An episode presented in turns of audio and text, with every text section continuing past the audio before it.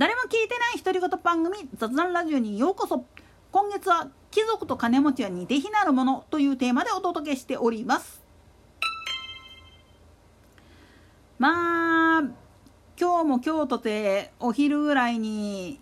野党の連中がアホなこと叫んでるわけだけど大体共産主義さ叫んでる人っていうのはね経済疎すぎ。なんでやねん。つうかね経済っていうのは実はまあ言ってみれば自然の法理等価交換の法則っていうものの哲理から全然外れてないことなんです。なんで貧困層が救われないんだって言ったら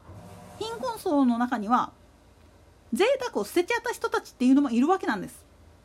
もっと言ってしまうとそれまで贅沢三昧やってたんだけどふと気づいた時に心が貧しいっていうことに気づいてそして周りに来ている人たちっていうのは自分じゃなくてお金を見てるんだ資産を見てるんだっていうふうになってしまった人間不信から捨てた捨て去って貧困の方に行ったっていう人もいるんです逆を言ってしまうとお金持ちっていうのは大まかに分かれて本物の貴族さんと主戦度に分かれちゃうんですよね。で主戦度をたしなめるのは宗教の仕事です。ぶっちゃけ何のために宗教というのが存在するかっつったらそのお金持ってたってお前あの世では使えねえぞあるいはその資産をがめたところで全部使い切れるわけ捨ててしまうんだったらもったいないでしょって言ってあげるのが本来宗教哲学におけるまあ言ってみれば諭し方なんですよね。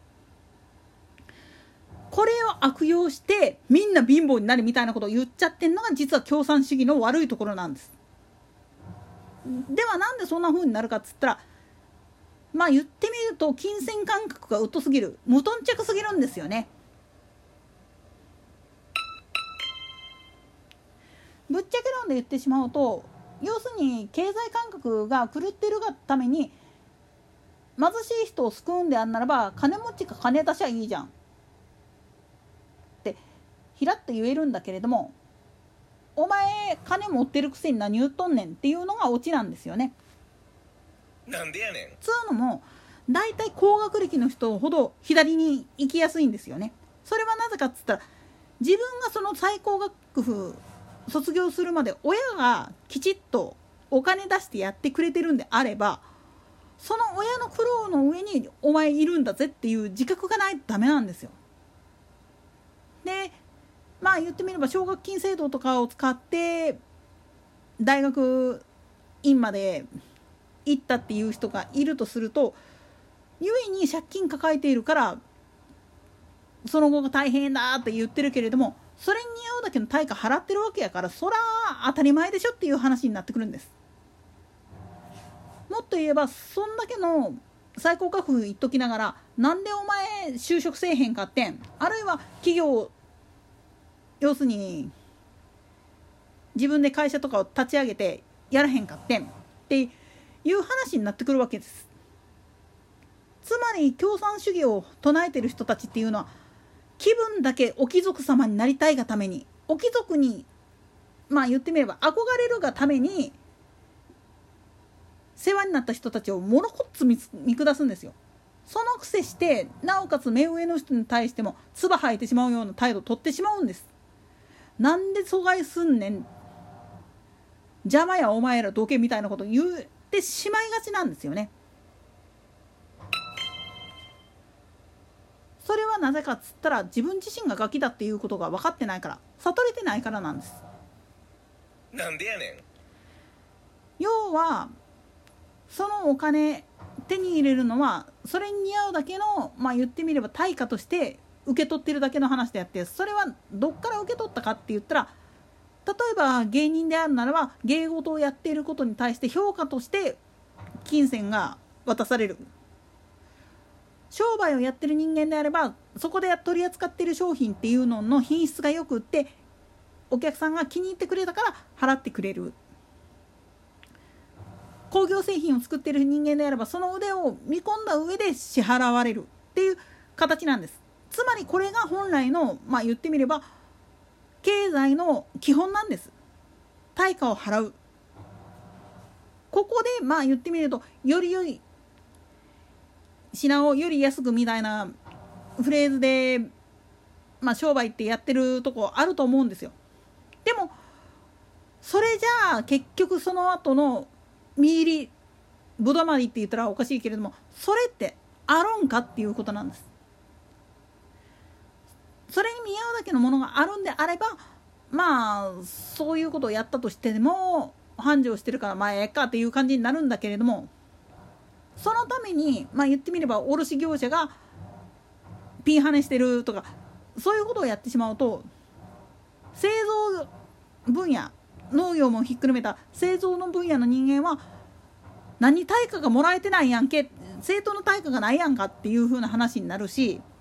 で消費者も消費者で安いからいいやって言って買ってるけれどもまあ言ってみると製造者からめっちゃ恨まれることになるんですよね。同じ価格やのになんで品質下がってんねんって。そうなってくると仲買人自身が「お前何しとんね」っていうふうに言われる可能性っていうのがすっごく出てくるんです。こういったことの仕組みっていうのを理解せんとやってる人があんまりにも多いんですよね政治家の中に。だからこそ経済が分かってない人間が共産主義を唱えるっていうのはバッカバカしい話なんですよおいらからすれば。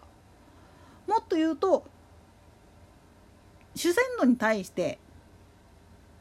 そのお金持ってたって意味ねえよっていうふうに言ってやるのが実は宗教の仕事ですわはっきり言って。それがまあ自分たちの方が金持つようになってしまって怠慢になったから叱ってくれるのはありがたいんだけれどもだからといってそれを宗教が悪いからっつって切り捨ててしまって自分たちがそこのポジションに座ってしまったら意味ないんですわ。それこそ本当にファシズムですよ。体のいい。自分たちがそういうふうに批判されていることを知らないっていう時点でねもうお察しなんですよね。そういった意味では実はまあ世界中にある共産主義国家っていうのがなんで失敗国家って呼ばれてるかって言ったらもう1も2もなくそこら辺なんですわ。経済っていうものを分かった上でお前論じてんのかっていう話になってくるわけです。まあでもねあえて貧乏になることを選ぶ人っていうのはなんでそうそれを選んだかっつったらさっきも言ったように自分のことを見てくれないからっていう理由で財産も何もかも投げ捨ててっていう方向に行く人もいるわけなんです。それで得られた幸せっていうのはそれに似合うだけのものなんですよ本当に。逆にお金があったら幸せなんだって思っている人っていうのは故にお金のために苦労してしまうんですよね。本末転倒なんです結局は。といったところで今回はここまで。それでは次回の更新までごきげんよう。